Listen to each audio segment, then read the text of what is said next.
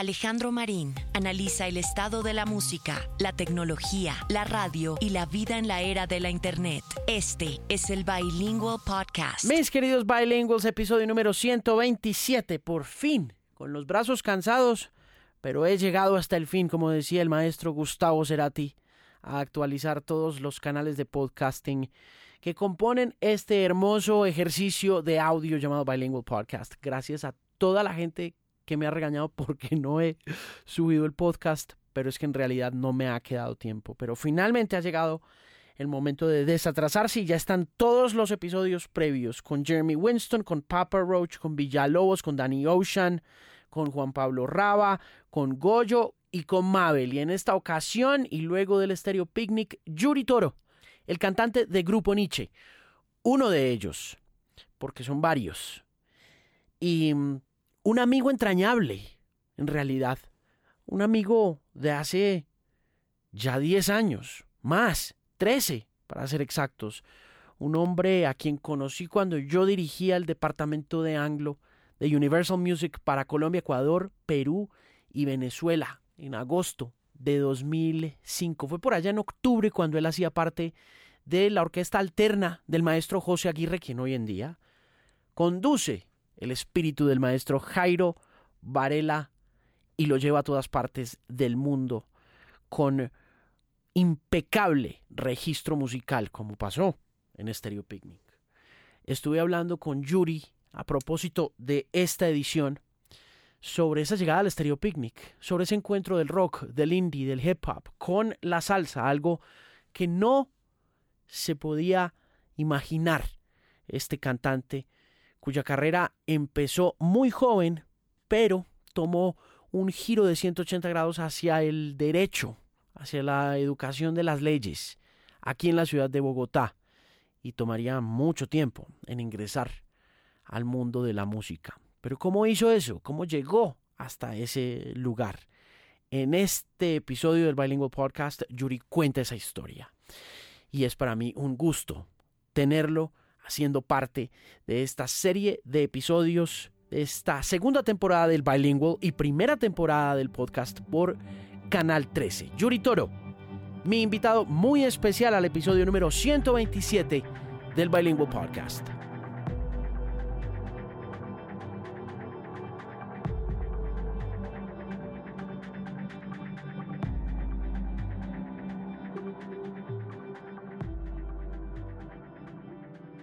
¿Por qué te quedaste en Bogotá después de Stereo Picnic? bueno, este es una, una respuesta que tiene un contenido de tipo íntimo, pero sí, lo voy a decir. Tengo una hija acá, mi hija vive acá en Bogotá y la quise saludar. También desde hace mucho tiempo no saludaba a mi familia.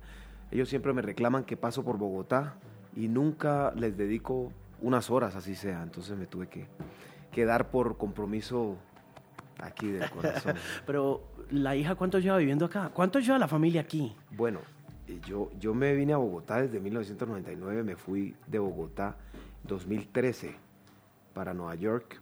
Eh, ¿De dónde eres? Yo soy del Chocó. Y mi hija vive acá, toda su vida ha vivido acá, desde, los, desde que nació hasta ahora que tiene nueve añitos, va a cumplir diez años. Hola hija. ¿Y cómo está ella? Está muy bien. Ah, ve, eh, eh, es la primera vez que, que, estoy aprovechando un medio para hacer algo que ella me pidió alguna vez, que me dijo, tú nunca me saludas en las entrevistas. Hola hija, te amo mucho. Voy a aprovechar el medio para hacerlo. ¿Y ella vive qué? ¿Con la mamá? ¿Cómo es con la, mamá? Con la mamá, sí, aquí en Bogotá. ¿Y cómo funciona la paternidad desde lejos? Dime tú. funciona bien funciona muy bien, nos entendemos bien, todo chévere, tú sabes, hay que mantener la armonía siempre. Sí. En, eh, ¿Cómo llegas a Bogotá? ¿Y por qué te vas del Chocó? Eh, yo me voy del Chocó eh, porque, bueno, decidí estudiar algo que dista mucho de lo que es mi pasión. Lo hice tal vez por compromiso con mi familia o no sé por qué, por miedos, quién sabe, inseguridades y estudié Derecho, que terminó siendo otra pasión. Yo soy abogado, eh, titulado y especializado y tuve, tengo experiencia y toda esa cosa. No jodas. Sí, pero, pero la música terminó ganando. Yo me vine a Bogotá básicamente por eso, para estudiar. Eh, Y bueno, cuando tú tienes una pasión como lo es la música, que es una cosa tan fuerte, que maneja tantas vibraciones profundas y que te mueve el corazón, tú no puedes escapar. Hmm. Y yo no pude escapar. ¿Dónde, ¿Dónde estudiaste Derecho? La Universidad Libre de Colombia, allí en, en, el, en, la Candelaria, sí. donde se mueve todo, sabrosísimo. Yo me la pasaba en la universidad y me la pasaba en la Luis Ángel Arango. Ah, una cosa maravillosa. ¿Qué hacías en la Luis Ángel? ¿Qué leías? ¿Qué leía? Que no leía, hermano. Mira, me encantaba Nietzsche, me encantaba Hölderlin, me encantaba todo lo que tenía que ver con cualquier cosa menos mi carrera.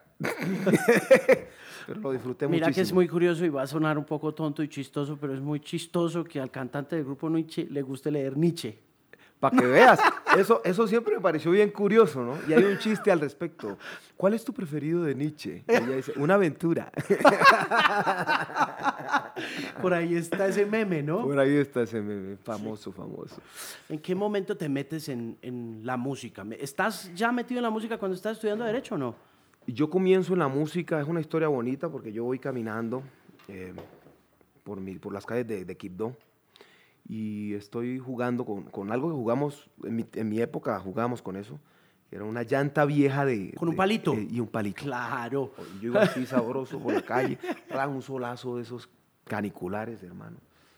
Chin, chin, chin, chin, chin, sabroso y yo escucho pa pa pa pam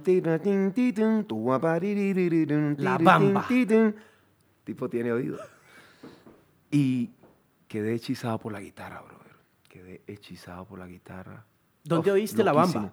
Un man tocando la guitarra en una casa, en el andén de una casa. Y yo volteé, paré la, la llanta y el palito se fueron a la... quedé yo así, brother. Y me acerqué al man, me quedé toda la tarde escuchándolo. Mi primera pasión fue la, fue, fue la guitarra, de hecho, con la, con la música. Con la música. Y después fue que me di cuenta que cantaba. Ya después. Yo comencé a los 15 con la guitarra y yo creo que a los, ¿qué? 18, 17, comencé a, como a, a, descubrir esto del canto y fue una cosa muy bonita porque mi primera presentación así pública fue abriéndole un concierto a Gilberto Santa Rosa con un grupo eh, de, de, mi tierra, allí en el Chocó, en Quibdó. Entonces fue algo que yo quedé como, ah, es algo maravilloso y bueno, de ahí se vienen unos una serie de sucesos muy bonitos, me llama el maestro Jairo Varela, yo me vengo a reunir con él en Cali por primera vez en 1998, eh, me vio muy pollito, me dijo, usted muy niñito, vaya, madure primero. ¿Cuántos años tenías cuando conociste al maestro Jairo Varela? Ay, tenía 18 años, brother, un niñito, estaba terminando la, el colegio, fue culicagado, y puedo decirlo, ¿no? Sí, claro. Eh, Hombre. y y después ya el maestro me llamó en otras ocasiones. Hablamos real, eh, exactamente tres, tres veces. Hablamos con el maestro Jairo Varela. La primera vez que lo viste y la primera vez que el hombre te contactó, ¿cómo fue ese encuentro? ¿Qué viste en él? ¿Qué descubriste? ¿Qué pudiste observar o analizar? ¿Qué pudiste ver después cuando tuve, después de tener, supongo que la audición o la conversación? La primera vez que yo me vi con el maestro Jairo Varela, hago la precisión, fue más que todo porque una tía mía era muy amigo de ella, de él, y ella se dio cuenta que yo cantaba y todas esas cosas, entonces hicieron un puente ahí, y entonces mi tía le dijo, yo tengo un sobrino, llámalo, que yo no sé qué, y tal, y ellos como que eran de confianza, confianza, mi tía Alba, Alba Moreno, y entonces pues ella le hablaba así, y yo me sorprendía de que una tía mía le hablara así a Jairo Varela. ¿eh? Una confianza, ve, llamalo, que es que yo quiero que lo, que lo escuches para ver qué, o qué, o qué, si el pelado sí o no. Y entonces, eh, entonces, eh, bueno, yo fui a, más que todo por eso, por una tía, la primera vez. Pero en las siguientes ocasiones fue por, por mi trabajo, porque yo había grabado una producción que se llama Bebará, de salsa. Eh, ¿Solo? con el grupo, se llamaba Grupo Bebará. Ok. Y, pero pues grabé todas las canciones, sí. Y el maestro me escuchó en la producción, eh, José Aguirre también le habló de mí, el que es actualmente el director de Grupo Nietzsche, le habló a Jairo Varela de mí y ahí se comenzó a generar como ese interés y esos acercamientos. La primera vez que me llamó fue, ve, y yo sí, aló, eh, ¿vos tenés visa? ¿y con quién hablo? ¿Cómo así que, que si tengo visa? Que, ¿Cómo así? Sí, ¿tenés visa? Y yo, sí, ¿por qué? Ah, bueno, entonces para que le mandé los, los papeles a Yanila, eh, le mandé todos los documentos y yo, ¿con quién hablo? ¿Cómo así que mande documentos que si tengo visa? El maestro Jairo haré la partida de la premisa de que tú sabías quién te estaba llamando. Y yo, ¿cómo así? Pero, eh, ¿Con quién hablo, hombre? Hablas con Jairo Varela, hombre. Y yo, ay, cuando Emma me dijo, hablas con Jairo Varela, yo quedé así, brother. Espera un momentico, usted, esto es una broma. Mándale los papeles a Yanila, que yo no sé qué. Y yo, uy, maestro, no, perdóneme, lo siento mucho. Yo no, yo no sabía que era usted, pero usted, ¿por qué no se presenta alguna cosa? y él, como si nada, no, mándale los papeles a Yanila, que están. Pa, él te va diciendo una vez para que entres al grupo. Él no te dice, ¿quieres entrar? Él parte de la base, partía de la base de que tú querías entrar. ¿Qué cantante de salsa en Colombia no quiere entrar a cantar a Grupo Nietzsche? Cojones, o sea. Claro. Entonces, bueno, pues eh, en esa ocasión no se pudo porque yo estaba todavía en la universidad. Y no te... La presión de una madre. La mamá le dijo, ah, ah, incluso sabiendo que era Nietzsche. Sí, no, no, no, usted está en la universidad, mijo. Lo que se comienza termina. Es una cosa. Yo recuerdo que en tercer año yo llamé a mi mamá y le dije, mami, ya no puedo más, yo quiero hacer música, esto me tiene harto. Yo no sé qué más. Ella no me dijo nada, solo me dijo, pero un momentico, y colgó. No me dijo nada más, colgó. Me llamó mi tía Elisa, mi tía Eloísa, mi tío Gustavo, mi todos mis tíos, mi papá, mis hermanitos, a, mi abuela, todo el mundo me llamó. Me dijo, pero ¿cómo se va? Ah, mire, que es que uno lo que comienza lo termina, pero termine ya que está en tercer. Aquí estoy, abogado especializado. ¿Especializado en qué? Derecho administrativo de la Universidad del Rosario. No jodas. Cosa seria. Con Y, veo que con amor. Con mucho amor, sí, sí, sí. O sea, yo nunca odié el derecho. Me trajo cosas muy bonitas. Pero siempre amé más la música. Entonces, el amar más la música te hace de pronto eh, menospreciar de cierta forma eh, otras cosas, como en este caso fue el derecho, ¿no? Claro. una carrera muy bonita, muy bonita, es, muy bonita. Eh, me enseñó muchísimo y yo soy en parte, en gran parte, quien soy por el derecho, por, por lo que estudié. Pero la música gana, el arte siempre gana, el arte siempre gana, es un poder invencible. Sí. No hay nada que hacer. No, nada que hacer. Pero en términos familiares y en términos disciplinarios, porque es que yo siento que... Eh, ¿Cuántos años tenías cuando te dijo el corazón que te fueras de derecho? Y... 2013, ah, perdón, 2003, 23 eh, años. Tenías 23 años, uno a los 23 años no sabe qué quiere y uno toma siempre las decisiones equivocadas. y a partir de esas decisiones o de esas equivocaciones se construye la vida de uno. Es muy cierto. No, pero en este caso puntual pudiste haber simplemente dicho desde el arranque, desde el impulso juvenil, pues me, voy, mamá, tíos, tías, gracias, pero no voy a perseguir. ¿En qué, qué hace que te frene eh, el impulso juvenil y rebelde de decir, no, pues voy a hacer lo que... En contra, voy en contra de la familia, porque esa es otra cosa también muy usual de la juventud, la rebeldía. Tal vez todavía no había leído a Nietzsche en ese momento. Todavía no había pasado por mi vida de pronto la genealogía de la moral. ¡Boom! Eso cuando pasa por el cerebro de cualquier persona. ¡Bloom! Tal vez no había, no había desarrollado en mí la seguridad de una oveja negra o de un rebelde con causa. No sé. Fuiste un hombre muy obediente. Fui muy obediente hasta que comencé a leer cositas que, boom, boom, boom. Básicamente hasta que comencé a leer cositas que desmitificaron la religión en mi vida. Básicamente. ¿En qué momento desmitificas la religión? ¿Cuál es? Cuando conozco a Hernán Felipe Prieto, ese es el primer paso, mi profesor de filosofía. Se me han trajo unas cosas a mi cabeza que yo como que... ¿Qué te hizo pensar? ¿Qué fue lo ah, primero? Estudiamos los griegos, eh, estudiamos a Heráclito, estudiamos... Comencé a ver, por ejemplo, eh, comencé a, fue mi primer gran acercamiento con la el politeísmo griego, por ejemplo. Entonces me di cuenta que el politeísmo griego fue copiado de una manera muy barata por el politeísmo... Eh, Cristiano. no, espérate un momentico que ahora llego allá. Por el politeísmo eh, romano. Es una copia barata. Eh, Minerva, Atene, Atenea, o sea, ¿entiendes? Es una cosa... Y después la cuestión de los santos, espero que los católicos. católicos me vayan a escandalizar mucho, pero lo siento, es así. La cuestión de los santos y todo eso no es más que la expresión de la intención de copiar de cierta forma y de hacer una adaptación no tan brusca para que la gente no abandone las filas de la religión de lo que antes era el politeísmo eh, eh, de los latinos, de, los latinos romanos, pues de los romanos, con lo que con, con, la Iglesia Católica.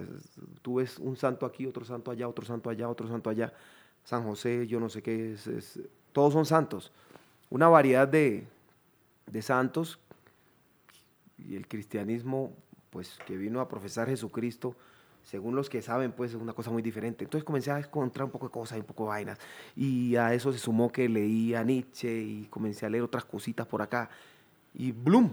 Entonces, la obediencia básicamente en mí surgía de, ese, de esa conexión o esa, ese temor como religioso. ¿Y familiar? Sí, la familia mi, mi mamá, mi mamá primero nos pasó por el catolicismo, después nos pasó por el cristianismo. Ella es la mejor mujer del mundo, es una cristiana que ahora lo hace de una manera no tan religiosa. Moderada.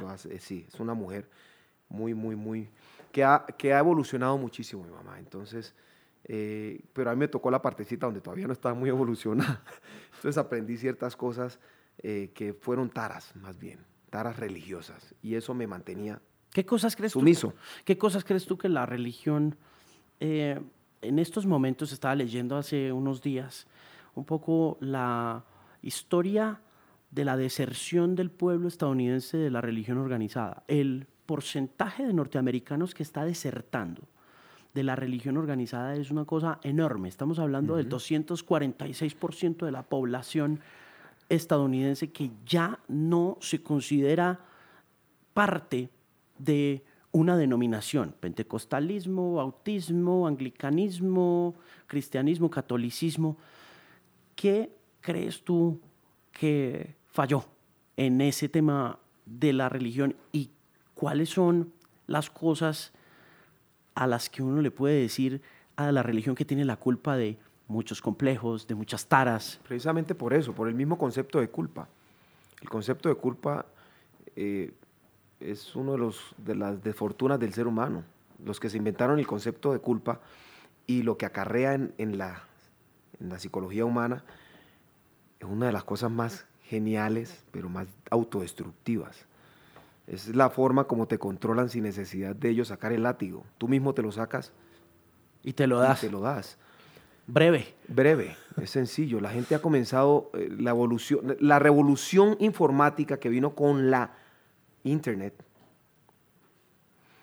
ha dado acceso a todo mundo, al de a pie, al del triciclo, al, del, al que camina por la calle, al que camina en el Mercedes, a, a cualquier persona, averiguar lo que le dé la gana.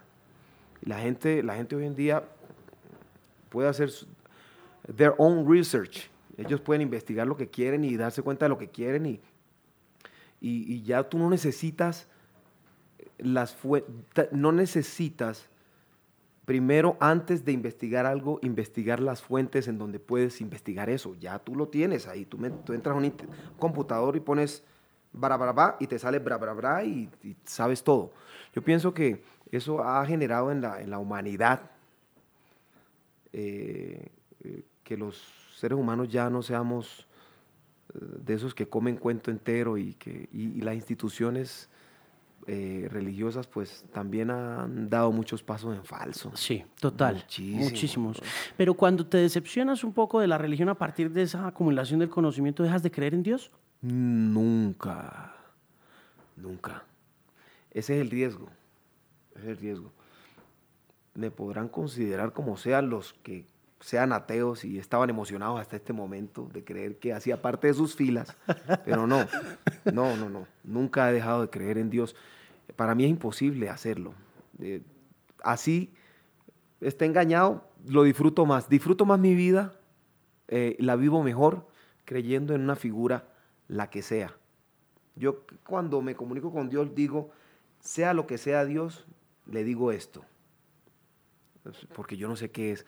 Y yo creo que el requisito sine qua non de Dios es que uno no tenga ni idea de qué es, porque es que si uno tiene idea de qué es, pues ya no es Dios, es algo que es un, yo es un tangible. Yo sé, qué es, yo sé qué es esto, yo sé qué es esto, y esto no es Dios. Necesariamente tiene que ser algo que nosotros no sabemos qué es. Para mí, para mí. Por eso mi primera crítica es, ¿cómo voy a confiar yo en un Dios al que lo llaman Él? Si es un Él o si es una ella. Claro, es complicadísimo de... Es una cosa complicada. Sí, sobre todo porque lingüísticamente ya está uno como súper acostumbrado a, ese, a esa denominación de género. ¿no? Te metiste con un tema interesante, lingüísticamente, y precisamente uno de los que más profundamente tocó ese tema fue Nietzsche, que era filólogo, no filósofo. No, yo eso sí no me lo sabía. Yo no sabía que ese eh, hombre se había dedicado al estudio de la lengua. Es que él era filólogo, él fue filólogo y por el estudio de la lengua viene la revelación de una cantidad de vainas que no tienen ni idea, o sea, ni idea, ni idea.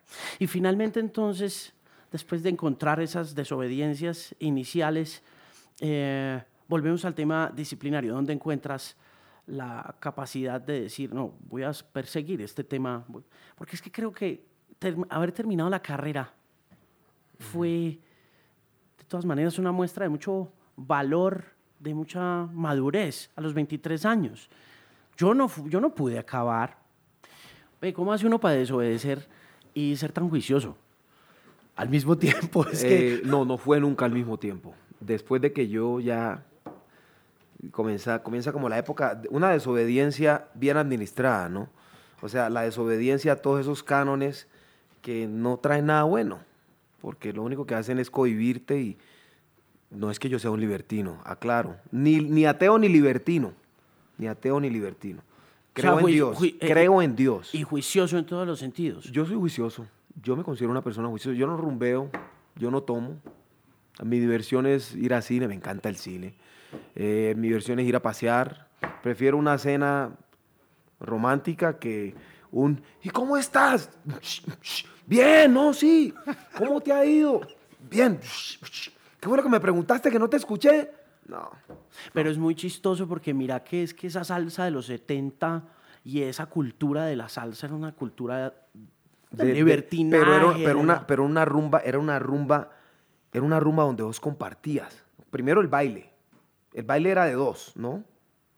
Eh, también pues se podía bailar en solo, pero, pero el baile era de dos, o sea, había una interacción, ¿me entendés? Una vaina bacana, una vaina chévere. Y no es que yo considere que lo de ahora no, porque la evolución es inevitable. O sea, eh, lo de ahora está bien, es otra expresión. Y, es, y como expresión artística a mí me parece bien todo lo que tenga que ver con expresión artística, reggaetón, eh, lo que sea. Sí. Pero me refiero un poco es a la idiosincrasia de la salsa como este fenómeno que uno podría muy bien eh, hacer paralelo con el rock and roll de los 70 en el estilo de vida, en eh, la forma como las drogas, las mujeres, ¿no? Sí, sí, sí, pero es una decisión personal. Hay muchos salseros que no, no hacemos eso. De pronto habrán otros que sí. Hubo muchos que sí lo hicieron, otros que no. En estos días me, entrevisté yo con él, eh, pues se, hizo amigo mío, una cosa muy bonita, tuvimos un show en el Lehman Center en New York y había un viejito ahí bailando. De toda la audiencia que eran, ¿qué? 25, 23 a 34, 40, había un viejito ahí bailando y yo, coño, tengo que hacer mención de este señor porque se movía bien. Bajé de la tarima y quería hacerle una mención. Bueno, terminó. Yo no, el grupo Nietzsche es de buenas para los matrimonios, hermano, porque bajó un man corriendo apenas me bajé la tarima, que yo quiero proponer matrimonio en pleno show. Yo, bueno, hermano, ante eso me desarma, coja el micrófono y el man propuso matrimonio. No pude hacerle la mención al Señor, pero después backstage, hablábamos, tin, yo le dije, yo me bajé para hacerte mención porque tú me sorprendiste bailando tan, tan de avanzada edad y tú bailando así. I used to be the, the personal doctor of Héctor Lavoe. I was like, ¿Cómo? El, doctor personal de Héctor Lavoe, el médico personal de Héctor Lavoe. Héctor Lavoe es una de las figuras más emblemáticas de la salsa a nivel mundial. Entonces, eh, yo le dije, ¿sabes qué? Yo me quiero entrevistar con vos. Y él me dijo, ¿sabes qué? Es que yo quiero que vayas a mi casa. Y así comenzamos una relación, una amistad, pues, que ahora está en ciernes. Eso fue hace 20 días. Y fui a su casa, brother, y ese señor me contó una cantidad de cosas.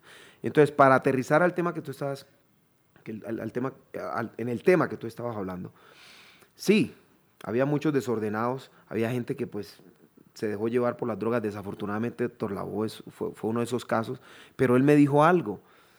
Eh, hubo Dr. Mike, I'm sorry, I'm gonna, I'm gonna, have, to, I'm gonna have to release this. Eh, eh, él dijo,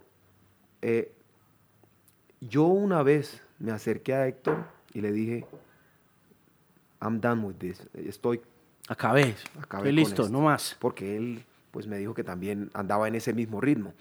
Y lo que él me dijo que mató a Héctor Lavoe es que a donde iba Héctor Lavoe estaban las rémoras, por decirlo así. Estaban todos los dealers y los manes. o sea, donde aparecía el man, aparecían los vendedores de eso. Entonces no había forma de escaparse para él. Pues hmm. ellos sabían que ahí estaba el negocio. Nunca hubo escapatoria para el man, según me dijo él. Y, toda la serie de cosas que le pasaron se sumaron al abanico de, tragedias y vainas y eso pues también lo, hundió mucho. Yo pienso que es una cuestión de elección personal, así como muchos decidieron hasta aquí voy, otros siguieron. Entonces, el medio influye, pero la persona es la que en definitiva, en la que, es la que en definitiva decide. Y y hoy en día yo veo muchos músicos juiciosos, ya estoy respondiendo a tu pregunta, muchos músicos juiciosos en todos los géneros de la música. Y los manes van es por su arte, no tienen nada que ver ni con drogas, ni con alcohol, ni con vicios, ni con desórdenes. ¿Cómo, cómo se organizan en Nietzsche eh, para mantener esa línea? ¿Todos siguen ese lineamiento? El maestro Jairo Varela siempre fue muy selectivo en ese sentido. Y Grupo Nietzsche tiene una, o sea, tiene una nómina estelar. Eh, cada uno de los músicos, mis compañeros cantantes, Luis Araque, Alex Torres, dos cantantes fenomenales. Eh, los músicos, nuestro director, eh, José Aguirre, los músicos son de la mejor calidad. ¿Cuántos no solo, No solo musicalmente hablando, sino como personas. Entonces, es, una familia muy bonita. 15 en Tarima. Son 15. ¿Por qué se fue Elvis? Elvis se fue porque él va por lo suyo. y yo estoy, yo estoy feliz porque él va por lo suyo. naturalmente a todos nos, nos, afectó, nos vulneró un poco el tema de, su partida porque Elvis, o sea, una persona, ¿cómo decirlo? Elvis durante mucho tiempo fue el, eh, líder en, la, delantera. Entonces, eh, su partida... ¿Cuántos son al frente, perdón? Tres ahora. ¿Y se quedan tres? Por el momento, sí. Eh, el maestro siempre manejaba cinco, tres, dos, cuatro. O sea, el, maestro Jairo Varela ese señor sacaba, sacaba su grupo adelante con lo que tuviera. Ese señor sí no tenía problema. Entonces, el hecho de que sean tres, cuatro, es algo que eh, el maestro José Aguirre, nuestro director actual, sabrá manejar muy bien. Tú lo conoces bien. Sí. un genio, un genio, es el maestro José Aguirre. ¿Cómo empezó la relación con el maestro José Aguirre? Precisamente en el grupo Bebará, que yo te dije que grabé, una producción completa el tipo que quería que yo grabara la producción, yo estaba en clases, estaba, recuerdo muy bien, en, clases en la universidad. Él ya me había contactado, el dueño de Bebará. Y él me decía, yo quiero que vos grabes, yo quiero que vos grabes. Yo nunca le paraba ni bolas a ese man, yo, ah, hablando pestes. Y le comencé a creer un día que yo estaba en clases, eso fue un viernes, llegó, se metió a la universidad. Estaba yo estudiando en el cuarto piso, creo que es 2009, mi primer año de clases, el man se metió a la universidad. Yuri, que te buscan. Alguien, alguien me dijo, yo me, yo me hacía siempre al, frente del, pizarrón. Y alguien en la puerta me dijo, Yuri, te buscan. Entonces yo, alguien me busca. Salí. Cuando saliera el man, eh, es para ver si viajamos hoy a Cali para grabar la canción, la primera canción. Yo no le creía al man. Sí, sí, hoy viajamos a Cali. Bueno, el hecho es que fuimos a Cali. Eh, y cuando llegué al estudio a grabar esta canción, como Lágrima Viva se, se llamaba, estaba esperándome José Aguirre con su equipo, con Popsi, que era el actual pianista de Grupo Nietzsche en ese momento, un loco, pero un loco hermoso. Eh, y el man llegó con un gatico, ¿no? A lo estilo de las películas, así con un gatico y lo, lo acariciaba, Popsi. Uy, recuerdo muy bien a ese man. Y grabo yo esta canción de un sopetón porque ya me la sabía. Y José me dice, cojones, brother, con esta canción, con esta canción hay que hacer algo. Y desde ahí José me pidió los datos personales y me comenzó a hablar de quema, quema, quema. Pero entonces, tú, comenzamos a... pero entonces tuvo que haber sido mucho tiempo atrás, porque es que vos y yo nos conocimos en octubre de 2005. Este man tiene una memoria muy clara. Nosotros nos conocimos en octubre de 2005. Yo estaba oyendo un disco de John Legend, el Get Vos Lifted. estabas escuchando un disco de John Legend, Yo pero estaba vos me oyendo el Get Lifted y vos te viniste de la oficina de Rodrigo Eh, Castro ese, sí, sí, y me dijiste, Cojones, eso ¿Qué es eso? ¿Qué es eso, brother? Espérate. Yo nunca había escuchado a John Legend. no habías oído a John Va- Legend hasta va- ese momento y ya, ese momento. y ya después te llevaste el disco de Sergio Méndez que yo estaba ahí. Esa vaina, me, oye, quedé loco con eso, brother. Lo tengo todavía. ¿Ah, sí? Te lo prometo que lo tengo todavía. Muy lo bien. tengo, lo tengo, el CD. el Físico. CD. ¿En dónde lo tenés? ¿En Nueva York En o Nueva qué? York, en mi casa, sí. es- Esa fue una, mi primera aproximación así como a...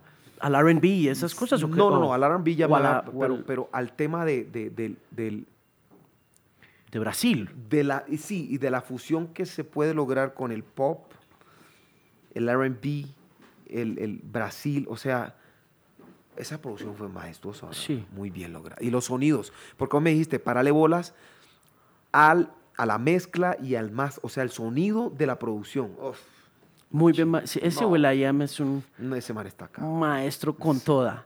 Ese man está pasado. Pero, Puedo decir cabrón. Sí, pues ya lo dijiste, ya Yo no hay ya nada que dije. hacer. Oíste, pero entonces José Aguirre tuvo que haber sido mucho antes porque vos ya estabas en Quema en 2005. Sí, en el, el- es que yo vengo hablando con el maestro José Aguirre desde el 99, que me conoció esa noche, que nos pasamos toda la noche grabando, y ahí mismo me regresé para Bogotá porque, al día siguiente porque tenía que seguir estudiando. Y desde ahí José me comenzó a mostrar obsesión. Hay una obsesión en mí constante por tenerte. La primera, el primer éxito de, de, De Quema. de Quema, Claro. que yo no lo grabé Gigante. que yo no lo grabé porque yo le dije no a José Aguirre. También le dije no. Por- o sea, yo le dije del- no al maestro Jairo Varela, o sea, por, por mi carrera, porque yo. La sumisión, brother. La obediencia. el miedo. Piénselo Pero- bien ahí, los que están metidos todo el tiempo Pero, en una iglesia. Pero, pero ponle cuidado. La sumisión, la obediencia, el miedo y al final eh, la carrera. Eres abogado especializado. Encima de eso, sos el cantante de Nietzsche. No, Sí, eso Yuri, es, ja. eso es verdad, pero no la estoy ejerciendo. O bueno, uno se pregunta, eso no sirve de nada también, porque ya lo vivido es vivido. ¿Y qué tal que yo me hubiese dedicado a la música desde esa edad? O sea, de lleno. ¿Qué tal que yo hubiese grabado el primer single de, de, de, de brother? De hecho, yo lo grabé porque yo alcancé a grabar la primera versión de la canción. Esa canción yo la grabé, fui a, a- al estudio de José Aguirre y grabé la canción. Y José me dijo, no, eso ya quedó listo. Cuando él me dijo, bueno, vente para, para Cali, porque yo vivía acá en Bogotá, me dijo, bueno, ya es hora de comenzar este proyecto, vente para Cali. A mí me dicho achi. y le dije, no, maestro, yo estoy terminando una carrera. Yo voy a terminar una carrera. Tan. Después cuando escucho en la radio ese palo, cuando yo escuché ese palo, brother, siento que muero solo por un beso tuyo. Ese es, sí, ese es obsesión. O ese es Ben. No, ese es, ese es obsesión. Cuando yo escuché eso en la radio, yo quedé así. Yo estaba en la cocina. Sabes que haciéndome comida. La escuché en la mega. Cuando yo escucho eso, brother, uf, la rabia fue monumental. Sí. Y dije, no. Frustración. ¿Qué estoy haciendo con mi vida? ¿Y qué pasó ahí Estoy- entonces? No, ¿Qué? no, no, no. O sea, me, me aguanté mi rabia, me la comí completica y ya. pero fue mucha rabia porque un maestro como José Aguirre me dice, véngase para Cali que ya vamos a comenzar la vuelta. Yo le digo que no y a los tres meses escucho la vaina número uno en la radio, brother, después de que yo había hecho la primera versión. Uf, duro, duro, muy duro, muy duro. Se acabó entonces, acabaste la carrera. Y Acabé la carrera. Yo no sé cuál, cuál fue la, la God, yo siempre le pregunto, porque no soy ateo, siempre le pregunto a Dios, oye, pero ¿cuál fue la vaina? O sea, ¿por, ¿por qué no me, me, metiste en la cabeza ir más bien por, por mi sueño desde ahí? Y yo me he preguntado todavía por qué las vueltas y las vueltas, bueno, todo es perfecto. Yo siento que todo está bien y estoy en mi momento. Tal vez no estaba preparado en ese momento. Yo creo. Para lo que significaba pues tener éxito. No es, sino, no es sino escucharte, mano. O sea, creo que todo lo que te ha pasado, te ha pasado para bien. es un tipo excepcional. Oh, gracias, pero todavía me falta mucho para eso. no, pero mira, o sea, hay, un nivel educativo, hay, un, ah, hay, Una, hay una conciencia de familia. Eso lo agradezco mucho a mi mamá, a mi papá. Sí. Hay, una crianza muy buena, hay experiencia, hay Bogotá, hay Cali, hay música, hay Varela, hay tradición, hay modernidad, hay Sergio Méndez, hay Will I Am, hay disqueras. no, no. Yo creo que no tienes nada de qué arrepentirte, Yuri. Sí, no, no, no, no. Y, y, es una bobada para todos los que se arrepienten. Es una bobada arrepentirse, porque pues de qué sirve, ¿no? Ya. Uno aprende, más bien. Pero arrepentirse, no, ya. sí, volvemos al tema de, de, si son o no son equivocaciones. A veces uno... Se el arrepentimiento es, otra cosa bien, bien masoquista, porque es como una culpa tardía. Exacto. Mm. Entonces, cuando se acaba la carrera, ¿qué haces? ¿Sales corriendo a buscar el sueño o qué te quedas haciendo en Bogotá? Cuando se acaba la carrera, bueno, yo, yo termino la carrera y una sincronía espectacular. En mi vida hay sincronías que uno queda como... ¡Oh! Eh, recibí el título, abogado lo recibí. Recuerdo que mi mamá vino a Bogotá, estuvo en la ceremonia y toda la cosa. Mira, como dicen por ahí, o como hacen por ahí. Al día siguiente me llama José Aguirre, me dice, para la segunda producción si vas a venir o no vas a venir. Yo le dije, maestro, ya mismo salgo trotando para allá. Me fui para Cali, de, de acá, de Bogotá, y ahí comenzó esta historia maravillosa de la música, ahora sí, en serio. Yo sentí que le cumplí a mi mamá, a mi papá, bueno, más que todo a mi mamá, porque la presión era de mi mamá, con eso de terminar la carrera. Mami, aquí está su título, tin, tin, tin, listo. Eh, se dio lo de, lo de quema, una experiencia muy bonita. Eh, después de lo de quema, regresó a Bogotá, porque quema se, volvió se, vino a radicar a Bogotá. Eh, ahí salgo de quema, y comienzo a trabajar en bares. Estuve en el sitio, estuve en Cucaramácara muchos años, mientras trabajaba como abogado. Y trabajé como abogado un tiempo, una experiencia también muy bonita, enriquecedora. Y ya después llegó un punto, yo estaba trabajando en el Ministerio del Interior y de Justicia. Y, y recuerdo que una noche, por eso es que yo, yo creo en Dios, lo repito otra vez, no puedo dejar eso al margen de esta charla. Eh, no en el Dios que le venden a uno, aclaro eso.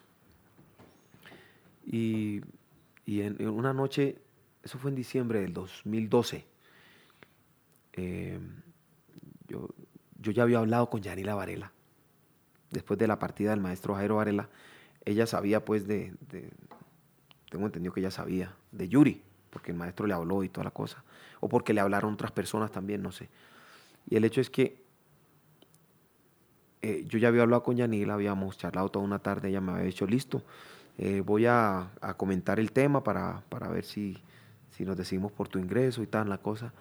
Y yo una noche le dije a Dios, así, o sea, esas noches de, de constricción, como de que uno está constrito, así, porque me estaban ofreciendo un billete para seguir en el Ministerio del Interior.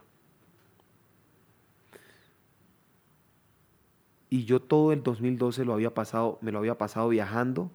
Yo era contratista, ¿no? Entonces yo trabajaba desde mi casa y a veces desde la oficina con el ministerio, pero yo me la pasaba viajando a México todo el tiempo porque yo trabajaba con el tributo a la salsa de Alberto Barros, una vaina que sonó muy bien en Colo en México, en Ecuador de pronto.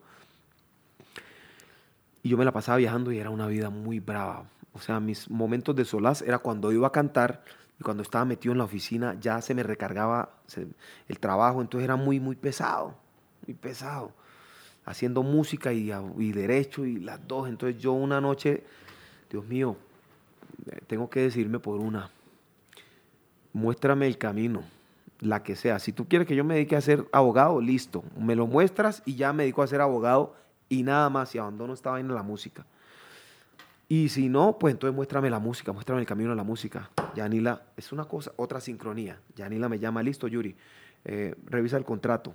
Me lo mandó por, por email. Wow. Y eso de que la vida te pone pruebas, ¿no? Porque me llamaron del ministerio, mira, acá también tenemos, acá tenemos un contrato para ti, te está esperando y el billete es tanto. Y yo, no, no, no, no, gracias, no. Muy bonitos en el Ministerio del Interior, la subdirección de gestión contractual, muy bonitos. Me despidieron muy bonito, muy chévere, o sea, gente muy linda. Fue, fue algo bonito también que me, me dio, me trajo mucha riqueza a mi vida. Pero ahí fue cuando decidí, ya. Hmm. Dije, bueno, de ahora en adelante mi vida, ya le cumplí al deber ser, ahora le voy a cumplir al quiero ser. Y desde ese momento me decidí a solo hacer música. Ahí fue cuando me hice esto. Yo no tenía tatuajes. Sí. Fue cuando me decidí hacer este tatuaje que mi mamá, yo creo que derramó más de una lágrima. más de una lágrima cuando me cuenta ¿Cuántos, que... ¿Y cuántos tats llevas ya? No, dos. Ah, Dicen que es, que es bueno tener números impares. yo no, pero yo no le paro, yo no creo en, en agüeros. No sos supersticioso. No, no creo en esas vainas. Ni siquiera ni para salir a tarima. Ni yo, Creo, yo creo en, en, la energía y en esas vainas. En, en, que vos debes tener una energía bonita y la energía bonita se, se maneja teniendo buenos sentimientos y buenas emociones y, y estar bien con la gente y tratarla bien. Yo tengo un dicho que toda la gente que me habla por las redes, yo trato siempre de responderle a todo el mundo porque, pues, y a veces es dispendiosísimo. No, es, es, muy dispendioso. Es un trabajo. Un, trabajo cabrón. Lo dije otra vez, perdón. pero es un trabajo duro. Y a veces mucha gente. Entonces yo a veces hago stories diciéndoles, vean, no les he respondido, perdónenme, pero yo ahí voy. No, no soy paciente y tal. Y, y, la gente como que yo tengo una relación bien bacana, ¿no? Con la gente que me sigue y toda la vaina. Y entonces yo, mucha gente mucha gente me comienza a decir, por ejemplo, ponen videos y dicen, ¿qué tipo tan coqueto? Y yo digo, yo no soy coqueto. Yo lo que hago es que devuelvo cariño con cariño. Claro, si una persona me está manifestando cariño en la tarima y me está diciendo, ah, ¿yo qué le voy a decir? No, yo le digo, hey, bacano, chévere, porque es que eso es el artista. El artista se entrega al público. tiene que entregarse al público. Uno no puede ser un repelente que mande a todo el mundo al. ¿Me entiendes? Sí, claro. A la gente hay que tratarla bien y no porque hay que tratarla bien. Si al artista no le nace tratar bien al, público, es mejor que se retire, porque le tiene que nacer. ¿Y cómo haces para superar las dificultades a la hora de subirte a una tarima? Porque una de las cosas que veía yo durante Stereo Picnic era que, o sea, al, ver al verlos a ustedes ahí parados en tarima, decía, hombre, ¿cómo hace uno para tener una, un mal día? En el grupo Nietzsche. ¿Cómo, ¿Cómo tienes un mal día y te subes después con la sonrisota con la que se suben todos y es como a transmitir una felicidad que puede que adentro del artista no esté esa noche porque pasó algo, porque te terminó una novia o porque tuviste un problema legal o debes una plata o lo que sea, no sé. Sí, es, es, es verdad. Wow, una pregunta bien chévere, mano.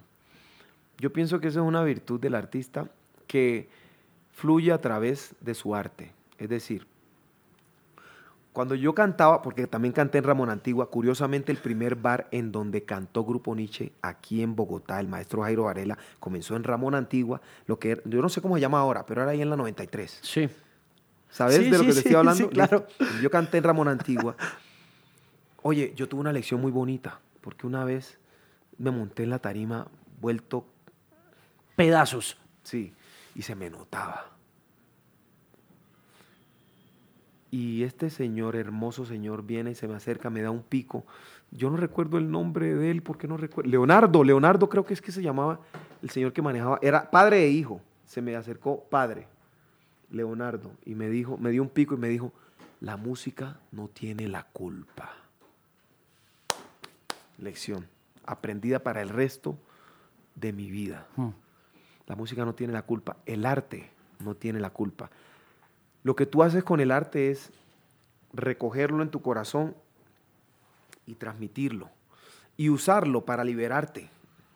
¿Qué sería del arte si no es un conducto para liberarnos de cargas, de frustraciones, de tantas cosas? Claro. Entonces, claro, eso es lo que sucede, eso es lo que yo pienso que sucede cuando te montas a la tarima. Por más cargado que estés, el arte es liberador. Pero, en es, eh, en, pero es un trabajo también, para vos. Sí, claro. Es un trabajo, es un trabajo, es un trabajo que, como te dije al principio, fluye a través del arte. Y no es un trabajo fácil. No. No, sé, Y sobre todo, y, y un repertorio de esos, o sea, lo que veíamos en Stereo Picnic, yo miraba y decía, El público tiene mucho que ver también. Yo creo mucho en esas vibraciones, en esas vainas. Y cuando vos te encontrás con un público como el de Stereo Picnic que estaba gritando antes de que nos montáramos a la tarima, que yo, brother, yo estaba súper nervioso. Yo desde hace mucho tiempo no sentía nervios. Yo siempre siento emoción.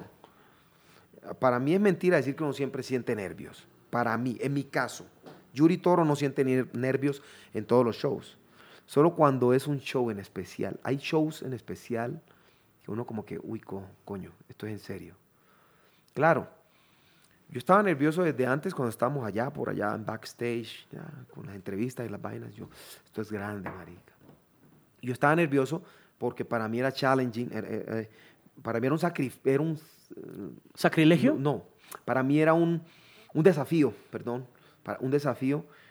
Estamos en, a puertas de montarnos a una tarima en donde el público que está allá es gente que escucha rock, pop, o que está acostumbrado. Esto es un festival de rock, pop, hip hop, eh, indie, yo qué sé, cojones. Bueno, pero tengo que sacar el toro. Es que qué vaina que la cámara no, no muestre lo que yo estaba haciendo en la silla porque estaba literalmente haciendo esto. Coño, y ahora, bueno, listo, vamos de frente. No, Dios mío, todo va a salir bien, vamos a entregarla todo. Me puse nervioso. Y creo que todos... no, es- como no me sucedía Yo escribí eso en, Mucho, en Instagram porque se notó eh, de toda la orquesta. Se notaron los... Creo que todos estaban muy nerviosos. Yo me puse nervioso. Y cuando llegamos a la tarima y la gente comienza a gritar y yo veo como por una rendijita, ¡ay! Y eso no se veía al final. No se veía al final. Sí, eso era interminable. Yo no, veía el final. Yo no veía el final. Ahí sí yo dije, ah, no, vamos a adelante con esto. Comenzó, el, comenzó el negrito a saltar y a calentarse. Y yo dije, no, vamos a para adelante, que nos vamos a montar en esta tarima y vamos a romperla, mano. Co- Me pasa el micrófono Juan Miguel, el hijo del maestro Jairo Varela. Me dice, haz lo tuyo, pues. Cuando comenzó, que, ya terminó el video, lo primero que dije fue, ¿qué fue lo que dije? ¿Cómo está Bogotá? Algo así. Y después dije que viva, que viva el rock, Ah. que viva la música, eh, que viva la salsa Y que y viva que la viva la música. Porque es que es así, brother. Lo que quise decir con eso es que viva la música. La música no tiene géneros. Metí el rock porque es de todos los géneros, uno, yo creo que el más universal, pues, es una vaina un súper universal. Sí, que el rock. Gigante, sí. Sí. O, o la palabra rock Como tal, es como tal. universal. Es emblemática de lo que es rock and rollear y la música y toda la vaina. Y pues la salsa, que es lo mío y lo de nosotros y lo nuestro, y que iba la música, brother. Y eso fue el... Y yo ya dije, ah, no, Los tengo. ya. Fue. Los 'em. tenemos, los tenemos, porque eh, eh, el grupo Nietzsche es una bandona. El grupo Nietzsche es una bandona. Que, eso, sa- eh, que esa es otra de las cosas. Y esos tres cantantes, esos, bueno, en ese momento fueron tres con Elvis. Esos tres cantantes que estaban ahí, brother, son, eh, son gente, gente con, con unas capacidades que, que superan lo ordinario. o No, y esa es otra de las cosas que también conmueve mucho de haberlos visto en Stereo Picnic. Y es la forma como está ensamblado todo alrededor del espíritu del maestro Jairo Varela. Exacto. Y Así mismo. cómo esa conexión espiritual se materializa a través del talento de 15 personas Yo lo veo que así. están ensambladas para salir. Yo lo veo así. Una vez en una entrevista me dijeron, ¿cuándo van a, ¿cuándo van a contratar otro, otro integrante chocuano en el grupo Nietzsche? Yo le dije, siempre hay uno. Está ahí, el maestro Jairo Varela. O sea, yo no soy el único. Ahí hay otro, siempre. El maestro Jairo Varela. Está siempre ahí. Yo siempre lo veo así. Yo siempre lo veo así. Por eso es que mi respeto es infinito por la institución, porque yo siento que hay algo espiritual, hay algo más allá de lo físico. Y es como, yo me imagino al Señor ahí protegiendo lo suyo. Yo por eso soy como, yo siempre me trato de montar para darlo todo y entregarlo, a dar lo mejor, a lo mejor. ¿Cuántos shows están haciendo al año? Yo creo que el- estamos sobre los ochenta y pico, noventa, Hmm. más o menos. ¿Cada cuánto descansas? Ah, que se me permite. Aquí no hay vacaciones, brother. No. Ahorita estoy descansando. Ahorita afortunadamente tengo un descansito. Eh, pero aquí nosotros, nosotros viajamos todo el año. Terminamos a final de año. Llegamos a la casa, cambiamos maleta y arrancamos. Otra vez. Otra vez, es- aquí no hay descanso. No. Eh, la gira de este año se llama, este, se llama eh, Viva la Salsa 2019. La del año pasado fue, este, ¿cómo es que llamaba? World Tour eh, Vivencias. La del año entrante, el primero de enero nos dirán el nombre y comenzamos de nuevo. Termina. Viva la Salsa y comienza el whatever, lo que sea que vayan, que vayan a inventar. Este año vienen cosas muy bonitas, ¿no? Este año, además del- de, de la gira que hacemos todos los años, viene eh, la nueva producción de Grupo Nietzsche que ya sale ahorita en 15, 15 días. Hmm. Una cosa... ¿Sale en streaming? Va a salir en todo. Va a salir en todo. Streaming, Ok. en, toda- en todas las plataformas que Todas- ustedes puedan encontrar. Eh, va a salir en físico también. En, en- en- en el acetato también es un álbum. En vinilo. Ok. Es un álbum. Cuidado con eso. es un álbum. Pendientes porque el primer sencillo. Una cosa brutal. Toda la producción es una cosa brutal. Te pregunto, ¿está en crisis la salsa? No. No importa que ya no sea tan popular como El en la radio. mainstream es una cosa. Sí, sí. Es una cosa que siempre ha sido. La salsa fue mainstream. Tráiganle agüita al señor. Porque No, yo la acabó. A mí también ya me está acabando. El mainstream es una cosa. Y eso es un fenómeno que siempre sucede, brother. Los pantalones botacampana fueron, digámoslo así, mainstream. Total. Moda. Y a veces es cíclico. Ojo, a veces es cíclico. Pero ¿sabes una cosa? Hay muchos géneros que han sido mainstream y cuando se fueron, se fueron. They're gone Forever. forever. Para siempre. ¿de Mi viejo, la salsa dejó de ser mainstream, entre comillas, porque hasta hace pocos años una de las canciones más importantes del año fue salsa. Yo no sé si tú no sé, yo no sé mañana. Eso fue una canción, el- la canción del año, de ese año. No recuerdo qué año fue, pero eso fue la canción y, era salsa. Claro. Ahora tenemos a Mark Anthony también. Que los hits del man son al estilo Hollywood, una vaina así.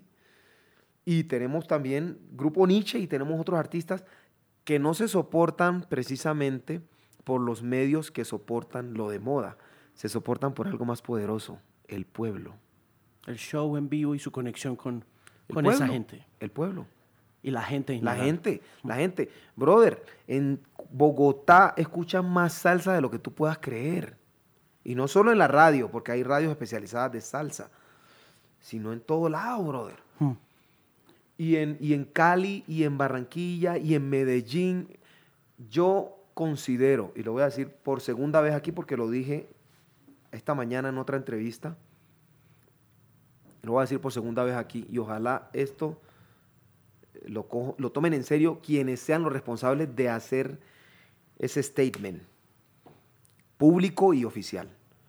Colombia debería ser el país capital de la salsa. Y si no lo digo, y si no me lo creen a mí, pregúntenselo a los salseros del mundo, que yo creo que donde más trabajan es Es acá. aquí, papá Sí. en, en Colombia, papá. O por lo menos una gran cantidad de sus shows son aquí. Ve, para cerrar, Nueva York, ¿qué tal? ¿Por qué te fuiste para Nueva York? ¿Por qué decidiste hacerla tu home base?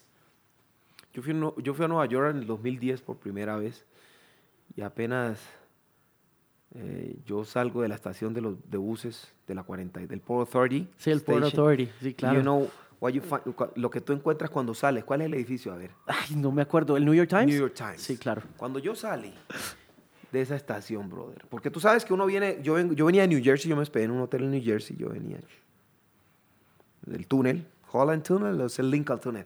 entonces tú sales sí, a la sí. estación, tú no sales a la, al escándalo de ciudad, sino que tú vas por debajito y te entran de una vez a la estación, al Port Authority. Cuando tú entras al Port Authority, tú todavía no has visto nada. Tú bajas las escaleras eléctricas y cuando sales de la estación es que te encuentras aquí con la 42, Sí. que es el- acceso directo a Times Square. A Times Square con toda. Con- ah, es que, que eso me erizo yo cuando pienso en esa, porque es que recuerdo lo que sentí la primera vez. Y al frente, el emblemático edificio de- del New York Times, brother. Cuando yo veo eso, yo quedé así.